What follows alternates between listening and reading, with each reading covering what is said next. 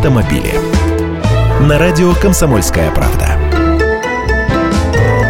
Здравствуйте. Немножко российской автомобильной истории сегодня. Ульяновские и Уральские автозаводы отметили юбилей по 75 лет на брата. 30 ноября 1941 года Госкомитет обороны СССР принял решение об эвакуации столичного автозавода, тогда еще имени Сталина, выпускавшего трехтонные грузовики ЗИС-5В. Завод увозили в эвакуацию не целиком, а разделив его по кусочкам. В числе прочих осколков было автосборочное производство, которое переехало в Ульяновск, а также литейная и автомоторная, которые увезли в город Миас.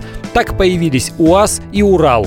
Во время войны оба завода выпускали ЗИСы. После победы их дорожки разошлись. УАЗ недолго выпускал модернизированные полуторки, а в 50-е годы туда передали производство внедорожников ГАЗ-69 из Горького.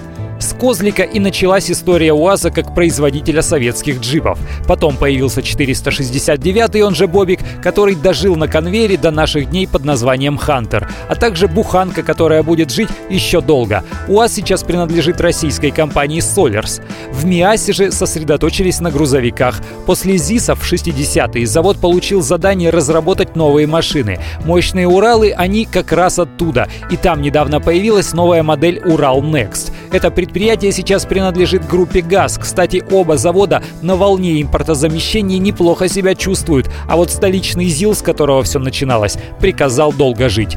Я Андрей Гречанников, эксперт «Комсомольской правды». С удовольствием общаюсь с вами в программе «Дави на газ» ежедневно по будням в 8 утра по московскому времени. Автомобили.